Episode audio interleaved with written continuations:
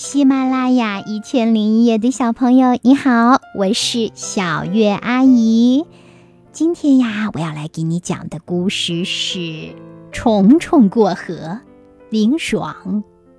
青少年儿童出版社出版的幼儿寓言童话。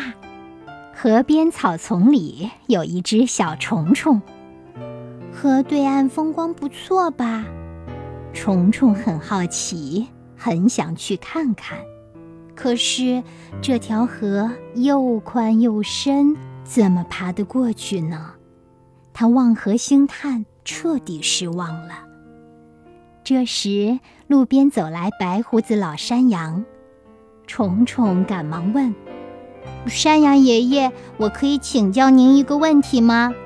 当然可以，孩子。老山羊确定是这个小家伙在说话后，便低下了头。虫虫大声喊道：我想过河。想过河？老山羊愣了一下。真的？嗯。虫虫回答，他满怀期待地抬起头。老山羊沉吟了片刻，点点头。真是个有志气的孩子，不过想要过河，你必须有耐心，比如说先经历一段漫长的泳期，然后羽化成蝶，你才能飞过河去。祝你心想事成。带着老山羊的祝福，虫虫爬到大树上，找了一个隐蔽的地方坐茧化蛹。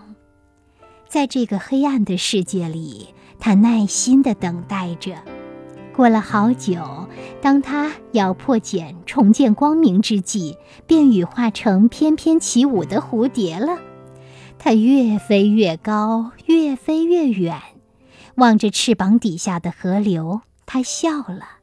他终于美梦成真，轻盈地飞越河流，那曾经的天堑就这么被抛在了身后。他终于看到了对岸的无限风光，他继续舞动双翅，他要跃进人间春色。祝你有个好梦，晚安，宝贝。